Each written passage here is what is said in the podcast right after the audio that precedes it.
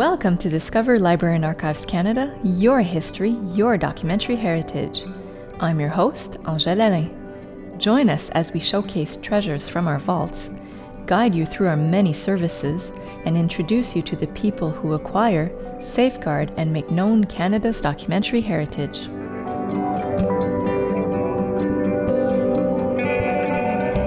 The invention of photography in the early 1800s revolutionized the way humans communicate and share information.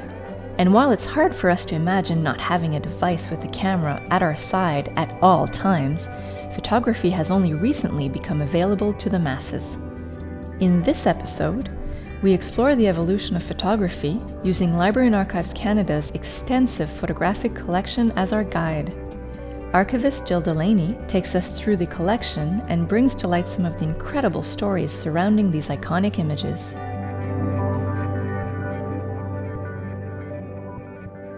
Hi, Jill. Hi, Angèle. Thanks for joining us today. Thanks for inviting me. Can you give us an idea of the scope of Library and Archives Canada's photographic collection? Well, we have a huge collection, yeah. as you know. Uh, we have probably an estimated 30 million photographic items in the collection. So that includes photographic prints, photographic negatives, but also more historic processes like daguerreotypes, ambrotypes, um, autochromes, color transparencies, sl- slides, and then some digital photography as well. Um, can you tell us a bit about the difference between a daguerreotype and the other ones you mentioned because I don't know all of them.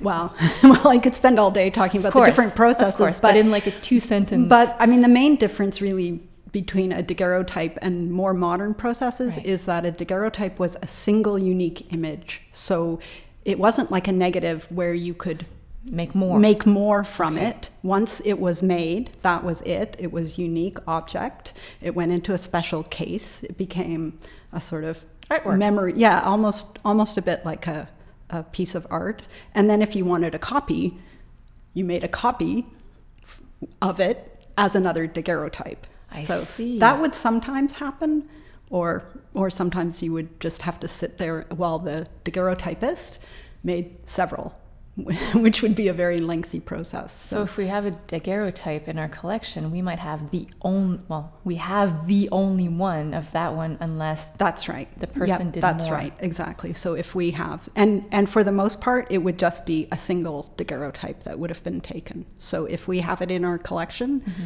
chances are it doesn't exist anywhere else. So, for example, we have um, daguerreotypes of Lord Elgin and his family, right? And um, that were taken in Canada, and then when he came to visit in the 1850s, 1857 or 58, he had a daguerreotype taken here, and he took it back to England with him.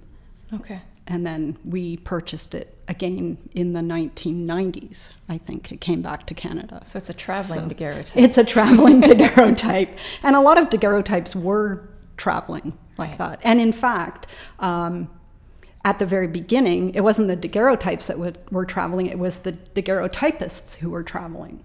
Right. Right? Because the process was invented in 1839 by Daguerre in France, and it spread like wildfire. The news of this amazing thing. You could take a photograph of somebody was really, really popular. And so um, daguerreotypists set up very quickly. So there were probably daguerreotypes done in Canada in the early 1840s, but we think they were done by Americans who traveled up from, say, New York City or Boston or somewhere, and they would come and they would camp out in, say, Montreal for a week or so. They'd put ads in the newspapers come and have your likeness taken. And then it's like caricatures now at the fair. Exactly. It is kind of like that. It is kind of like that. Yeah. Yeah. So, but it was expensive too. So I can imagine. Yeah. And I read recently that some of those daguerreotypes didn't work too well because these early daguerreotypists didn't necessarily know what they were doing. Right. So people would pay a lot of money to have their portrait taken, and then, you know, six months later, it would be gone from it. The image would have faded away. So. Do we do we know which is the oldest daguerreotype we have in our collection? We don't. They're very difficult to actually uh, date because because you, it's not like you can write on the back of a daguerreotype like you would today with a with a modern print or with a digital photograph that, that you know it doesn't get imprinted like it would. So you kind of have to put it in context and try and date it that way. Sometimes you can date it by looking at the person and guessing what their age right. might have been. Or you can look at the case that the daguerreotypes would, would always, daguerreotypes were always kept in a case because they were very fragile. Mm-hmm. So sometimes you can date something by the case because they changed over the years. And sometimes you can date it according to what else is around it, or maybe it was taken for a particular event. You know, we have right, and you know so, when the event and, and was. you know when the event was. A lot so, of investigation work involved. Right. Yeah, yeah. We have a daguerreotype, for example, of um, the site of the old Molson Brewery in mm-hmm. Montreal, just after it burnt down. It's a very rare daguerreotype because most daguerreotypes are, are portraits, and this was taken outside. So it's a very complicated process. So this is something that's fairly rare. And we can date, date that one because, because yeah. we know from newspaper accounts and from the Molson history, Molson family fonds that we have, we can date when the fire happened. Right. So we know more or less, we know the year that it was taken in at least. But most of the earliest photographs in our collections would date from the late, mid to late 1840s. Okay. Those would be daguerreotypes. And then we also have salted paper prints, which are the other really early process. What does so that look like? It looks like a very grainy print. Okay. So it because it was it was a process. The advantage of a salted paper print was that you could reproduce it because in fact you would make the photographer would make a paper negative first and then you could make a paper print from that. And that process was invented by uh, a Brit, Talbot, who was in sort of in competition with Daguerre. Oh, I see. So, um, so that, but that process in Canada, we don't really have anything probably before the early to mid 1850s. But those are still pretty amazing You're images. Right. But they, they look the they look very grainy. So I imagine that LAC's photo collection tells the pretty much the history of Canada. Uh, what can we learn about early Canada from looking at these photos in our collection? Well, we can learn a lot from looking at them. And I think um, one of the aspects of photographic history that I like to talk about is that photographs are not just illustrations that go along with text. Right. Photographs, you can read a photograph and you can learn a lot about the history of Canada in a way by just by having had the photo taken, especially in the early years, in the 1850s up to say the 1880s, it was a difficult process. And so somebody was making a very specific choice right. to take a photograph because of it could that. of something. Yeah. Yeah. It wasn't like today where you just pull out your smartphone yeah. and start clicking away and hoping that something will turn out and then you and then you send it to your friend ha look at this that was hilarious and then it dies and mm-hmm. you move on right? Yeah. this was this was a huge process to take a photograph. It could take hours. As camera and film technology advanced as we went along and photos could be taken in a split second what sort of opportunities did that open up? Well it opened up opportunities to kind of capture the moment and uh, it really opened up the field of photojournalism and documentary photography and that was that's huge for us at library and archives canada because we collect documentary photography mm-hmm. Uh, we're not collecting photography as art we're collecting photography as a document of canadian right. history and society so once the cameras became smaller and more portable once the the film speed became faster so you could expose something. You didn't have to stand there for 30 seconds while somebody took your portrait. Once you could kind of do a live action shot, it really fundamentally changed the way that photography would, was used. So, and, and one really good example of that is it's not really, it's sort of pre photojournalism, but it's the photographs that we have from Captain James Peters from the um, Battle of Batoche and the Battle of Fish Creek from the Riel, Riel Rebellion in 1885, 1886. So Peters was uh, an officer in the British military, and he was assigned to go out with Middleton to put down the, the rebellion. Mm-hmm. But he was also an amateur photographer. So he took his camera with him, and he had this fairly new type of camera that was actually called a detective camera. because it because it could take photographs fairly quickly and it was considered very small because you didn't need a tripod now how small or big are we talking well, about here? yeah exactly it was it was a box camera it with two hands. so yeah it, well he he slung it over his shoulder but the camera probably weighed 15 to 20 pounds so we're not talking about small we're not talking today, no small. we're not talking about a spy camera so but but compared to the technology before that, it was revolutionary. And it also had a system, it had a shutter on it. So you didn't have to just take the lens cap off and wait and then put the lens cap back on. You just clicked the shutter and it released. And it also had what was called a, a, magaz- a negative magazine. So it was still using glass plates, but they were fairly small. And it would automatically change the plates for you. So it would move the next to the film to the next negative, mm-hmm. it, this did the same thing. You could fit about 10 glass plates into, into one of these cameras. Mm. But the amazing thing about that camera was that he actually took it into battle with him. And those photographs are considered to be the first battle photographs ever in the world. In the world. In the world. And they are action shots. He was on his horse. Remember, he was an officer, mm-hmm. so he was leading his men into battle, and he was trying to take photographs at the same time.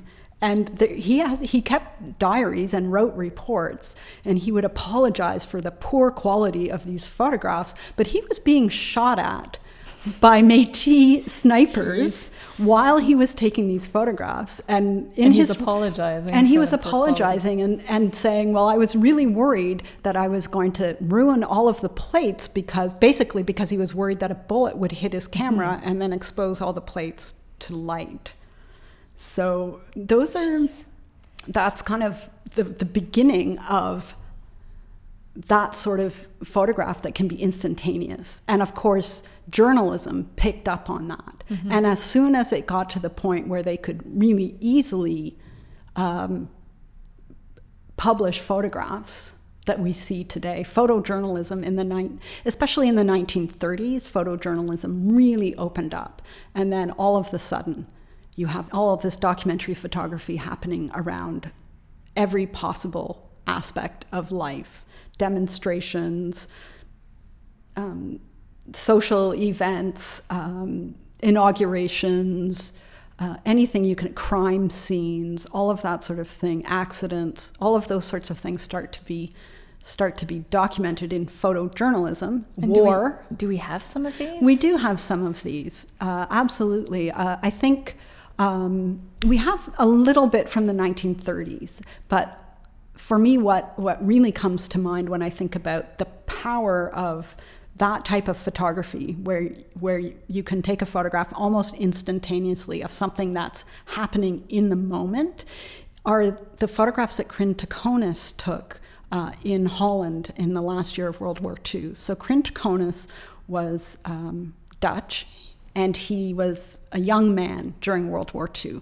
And at the end of the war, when the, when the Germans realized they were going to lose, they essentially started starving the Dutch. So mm-hmm. it was called the Hunger Winter.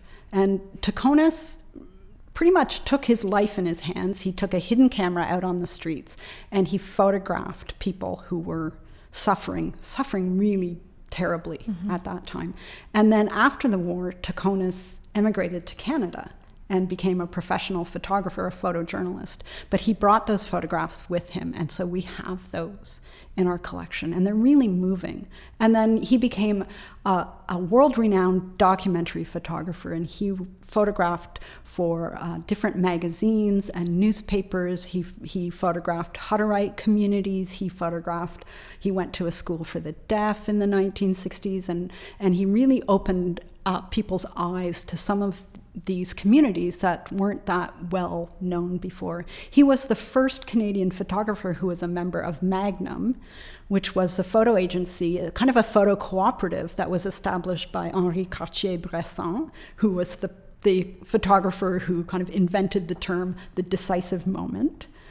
And hmm. it was a, a, an agency you had to be invited to uh, to belong to. So it was a very, it was a great honor for Taconis to uh, to be a member of that agency. Most people are aware of the amazing feats made possible by digital editing tools nowadays, um, but this kind of trickery isn't as new as we think. Can you tell us about some of the early photo manipulations being done? Well, it's really interesting because I was around when digital photography first came out, so and was there I. was yeah, and there was a lot of discussion everywhere uh, about well, but people can manipulate these images, and then maybe they're they're not the truth. And but of course, photographic historians know that photographers and others have been manipulating photos from the very beginning. So there's a long history there, uh, and, and the first most basic way that you can manipulate an image with a photograph or with a camera is that you can crop it and you can frame it. And and we all do that every day. We take our camera and we and we try we're trying to take a beautiful view over the river and there's an ugly building on the right. Hand side so we move we the move camera a a, little bit. Or or now with digital imaging you you bring up your photograph uh, on your screen and you say oh well i think i want to f- focus in on this one particular aspect of it right? So that's the kind of manipulation that goes on and that can be used not just to make a photograph more beautiful or attractive but it can also be used to cut out things that maybe aren't very convenient for the story that you're trying to tell. But other ways of uh, doing manipulation also happened in the 19th century. And in fact, um, the Montreal photographer William Notman was a master at one of the methods, which was called kind of a, a composite photograph. And he often did these for. Um, for fancy dress balls or fancy skating parties or something that would be happening in Montreal or Ottawa. So you would have all of the elite coming to, you know, a fancy dress ball.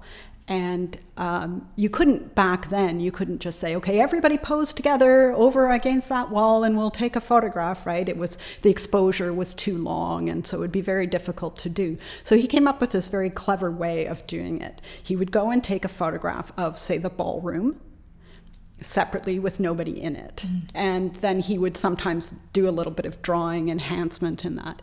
And then he would basically advertise to all of the people who were attending the ball. And he would say, Come to my studio, and I will photograph you in my studio, and then I'll paste you into the photograph of the fancy dress ball. It's like the predecessor of the green screen. It is kind of like the predecessor of the green screen. Yeah. kinda So what they they would they would show up in their fancy dress or their costume Mm-hmm. because there, there were costume balls that were very popular in the 1880s amongst the elite.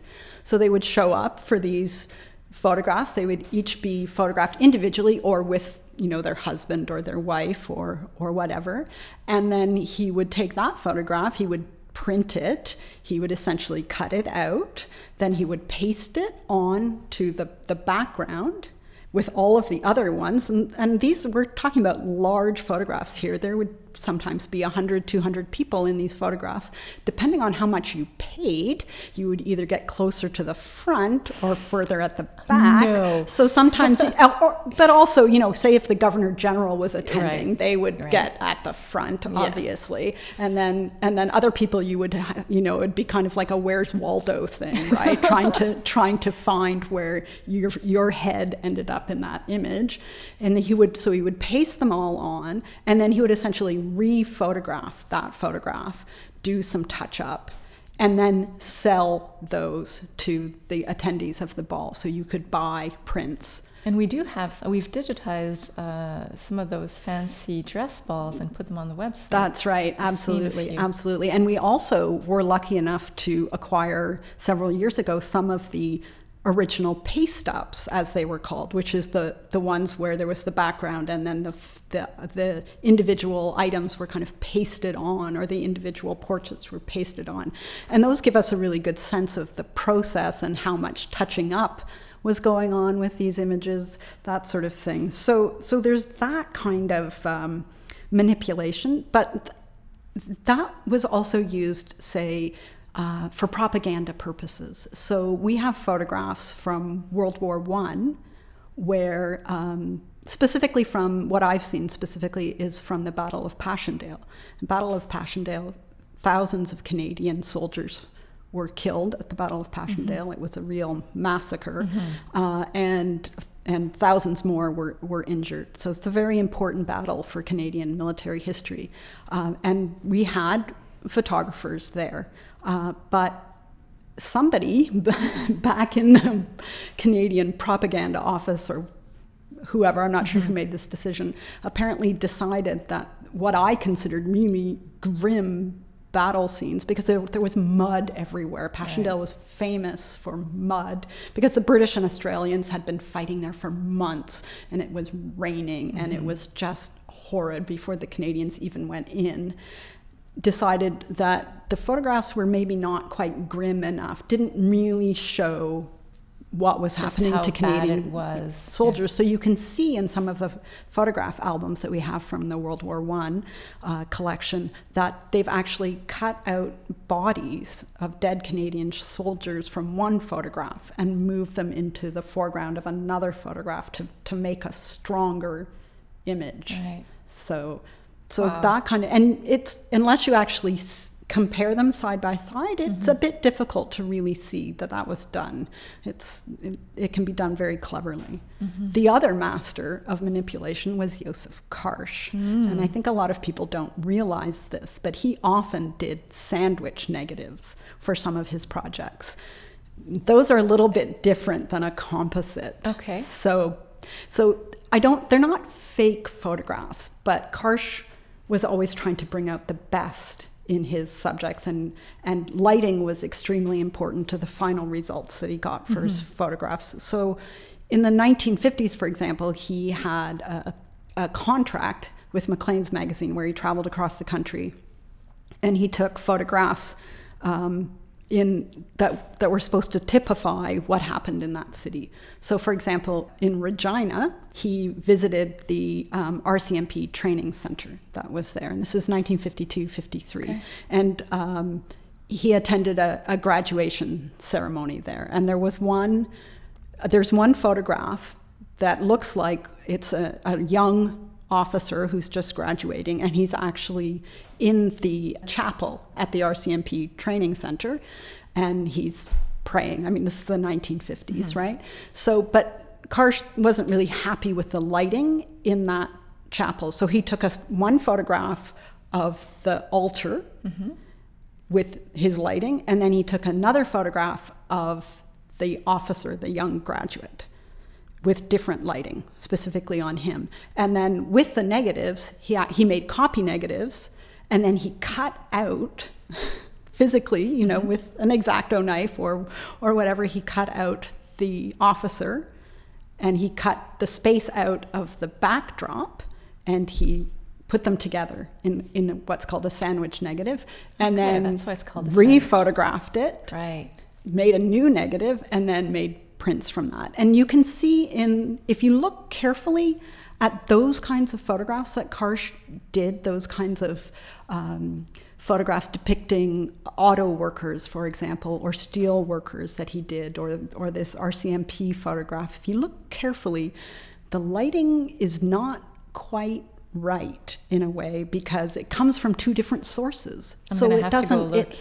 yeah, it doesn't it's not it's not it looks it's very effective right mm-hmm. it's very dramatic and you can understand why he did it yeah. but if you look carefully sometimes the person's face will be lit from one direction and the background will be lit from a different direction but photography so. is art Yes, for Karsh, it was definitely, I would say, it was definitely an art. He was doing portraits the same way that Rembrandt would have done a portrait. Right. Karsh was doing a portrait, and he was always trying to make the sitter look the best that they could possibly look, or make his photograph look the best that they could possibly look. But everybody makes a choice when yeah. they take a photograph, whether they realize it or not. Mm-hmm. As soon as they pull out their camera or their smartphone, they're making a choice. Right. Library and Archives Canada holds a vast collection of uh, photographs from Yousuf Karsh. Uh, what kind of material can we find in that collection? You can find almost everything. In, well, I shouldn't say that. You can't find almost everything, but it's a very large collection. So we have almost all of his negatives for his entire career. So he opened his studio in Ottawa in 1932, and we have glass plate negatives, which he was using then, which would have been common to use back then, uh, starting from 1932 and moving forward until he closed his studio in 1992. Wow. So we have all of his negatives. Now, he did cull some negatives when he moved his studio. He moved his studio from Spark Street to the Chateau Laurier in Ottawa in the in the 1970s, and they went through, you know, as you would during a move, You they went up. through, and so for some for some sittings that nobody had ordered reproductions of for years and years and years, a decision was made to cull those. But all of the photographs of that we all know, all of the sort of celebrity photographs, the um, the photographs of politicians and artists and everything are there. And then on top of that, we have proofs and we have um, uh, archival prints, some of which he made specifically for the archives when when the when he donated and sold his collection to us. But we also have all of the business records from his studio. And those are really fascinating because there's all kinds of correspondence in there, and you can really see how he organized his work and how he managed to get some of these incredible portraits that he mm-hmm. got over the years. You know, he wasn't, he didn't just sit back and wait for famous people to come to him. Famous people did come to him. I mean, after the Churchill portrait was circulated around the world during the Second World War after 1942, people wanted to be photographed by Karsh. But he also went after certain people when he thought that he could sell their portraits to magazines or or make a book or those sorts of things. And so he he would organize these tours that he would do to Europe, to London, to Washington, Cuba, all over the place. And and you can see in his appointment books or his day books or his correspondence that he would set up very specific appointments, rounds of appointments while he was there to to try and and and capture the portraits of some of the leading people of the day. I think that he was quite fascinated by power, and you in his autobiography you do get a sense Okay. of that. That he was quite interested in in trying to kind of capture the sense of power that people had. No- Politicians, musicians, artists, writers, dancers. Uh, he he really was interested in in those issues. So he did go after those sorts of people. He was attracted to them, but he it was also a business, right? I mean, we shouldn't forget that this was a business, Right. and and he- yeah, and he knew that if he did manage to convince Pablo Casal to have his portrait taken, that then he could sell that photograph to a lot of magazines uh, around the world and and make an income from that. And uh, that so that was a big part of that process. Now, mind you, when he first started out, he was taking passport photographs, he was taking wedding photographs, he was uh, doing all the ordinary things that that struggling photographers do in Yeah. order to to make money. But and then after a while, obviously he didn't really need to do that anymore. But there's one really kind of interesting story that happened last year. A researcher uh, contacted me because he's writing a, a thesis on um, Ray Bradbury and Kurt Vonnegut. The Ray Bradbury, the science fiction writer, and Kurt Vonnegut, the modernist, let's say. Okay. And I said to him, Well, that's very strange. Why are you writing about them? And he explained it to me, and it was kind of interesting. But what was most interesting, he said, Why I'm contacting you is because I've heard there's a photograph taken by Karsh of Ray Bradbury and Kurt Vonnegut together. Together. Huh. And I mean, I had no idea, but I went in and I looked, and there it was. And then I thought, well, I'm going to try and figure this out.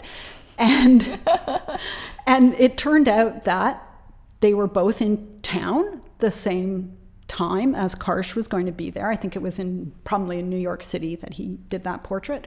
And uh, they actually had appointments back to back. And Ray Bradbury went in for his appointment, found out that Kurt Vonnegut was coming in next, was kind of talking with Karsh and said, Well, I'd like my photograph taken with Kurt Vonnegut. And so there's, there's this whole great set of photographs of the of these two amazing American authors, iconic American authors, mm-hmm. but taken together in in a Karsh right. studio. So it, and it just showed there when you look at some of these these booking lists, these appointments, it's just famous person after famous person after famous person. It's quite astonishing. And we have those. And we have those. Awesome. Absolutely. And we have correspondence. We have his course, Karsh's correspondence with Marshall McLuhan, which was pretty entertaining. I mean, there's not a lot there, but Karsh kept saying to McLuhan, Well, I'm, I'm just an uneducated Armenian immigrant. I wouldn't understand what you're talking about. And McLuhan responded a couple of times very curtly of course you would understand. It's it's what you do. The medium is the message sort of yeah. that kind of i mean i'm just paraphrasing right. but that kind of correspondence going on between between him and marshall mcluhan. So it's quite fascinating once you get in there. there must be some very sophisticated systems involved in the preservation of fragile photos and one-offs for example. We were talking about what types of facilities does uh, Library and Archives Canada have to safeguard these rare photos? Library and Archives Canada has really has two main facilities for the storage of our photographs. The first one is the Gatineau Preservation Centre, uh, and there's several vaults at GPC, as we call it, mm-hmm. um, that are specifically designated for the storage of photography. I always think of the cold one that and you have to put your winter coat on to get in. That's right, and and we're not allowed to go in. No. um, and, and in fact, yes, the cold vaults, there's two cold vaults, and they hold both color photography and color motion picture film. But the reason is um, some color processes are subject to fade or shift color. People yellow. have seen they go yellow yeah. or they go red over time, and that's mm. because the chemicals are shifting. And it's it's known that if you if you lower the temperature enough, you can kind of halt that that progress. So if we have family photos that are starting to go yellow, for example, if we put them in a cold storage, we might be able to stop it? Uh, you might be able to yes, you might be able Stabilize. to slow it down a bit. I, the, the issue is also there's an issue of humidity. Okay, I right. See. So it's a little more complicated. Okay. And in fact, the way the cold vaults work at uh, GPC is that um, they're they're kept at about minus 18 Celsius, I think. And you can imagine that if you just stuck a color photo in there that had come from 20, you know, plus 20, the humidity might crystallize and then you'd get all these ice crystals all That's over the right, photographs. Yeah. So there's a series of kind of fridges that you put the photographs in and then they over a period of 24 hours they reduce the temperature slowly to minus 18 then they take them out of the other side of the fridge and they go into the vault and then if somebody requests those photographs to see a researcher wants to see them then they go through that reverse process so it's very interesting yeah and the other main facility we have of course is the new nitrate storage mm-hmm. preservation facility, which is an amazing facility. And and the reason we have that is um, nitrate is a short form, but for nitrate cellulose uh, film negatives, it also has a tendency to chemically degrade mm-hmm. over time. And it was a popular film. It was really the only, it was the first film base that there was after glass plate negatives. They moved to film. So it, it really runs from the early 1880s up into the 1950s. So you can imagine that's a huge part of Canadian history that could be lost. Mm-hmm. And so what happens if it's stored at room temperature is it tends to off gas and then the image degrades. It's actually really kind of disgusting. It sort of buckles up and turns yellow and smells a bit like dirty socks not and good. it's not, not you know good. that something bad is happening there so the nitrate facility specifically stores nitrate at the best temperature to keep it stable. And again, it, there's a process of removing the negatives, warming them up slowly, bringing them to to the researchers. And uh, and the, I mean the other thing about nitrate is that it can because it's releasing gases. You you don't want people just breathing that all no. of the time, and it's also combustible. Yeah. So and once nitrate starts to burn, it actually produces its own oxygen, and so it's almost impossible to put it out. So the nitrate facility has been specifically constructed to reduce the chance of fire and or spontaneous combustion, which has never really happened with photographic nitrate, but has happened with motion mm-hmm. picture. Uh, it's built specifically to control that and to minimize it if something did happen. So it is very sophisticated. It's extremely sophisticated facility and if if there are ever tours, I encourage people because it's quite fascinating to to see how it was constructed with all of these all of these things in mind. Well, thank you very much for being here today, Jill. Oh, you're welcome. It was fun. If you'd like to learn more about Library and Archives Canada's photographic collection, please visit us online at bac-lac.gc.ca. On our homepage, select Discover the Collection and then click on Photography. On this page, you will find links to multiple online resources about photography, including our portrait portal. Be sure to also consult our blog at thediscoverblog.com to find out how to locate photographic material in our collection. Thank you for joining us. I'm your host, Angèle Alain, and you've been listening to Discover Library and Archives Canada, where Canadian history, literature, and culture await you. A special thanks to our guest today, Jill Delaney. For more information about our podcast, or if you have questions, comments, or suggestions, please visit us at bac-lac.gc.ca slash podcasts.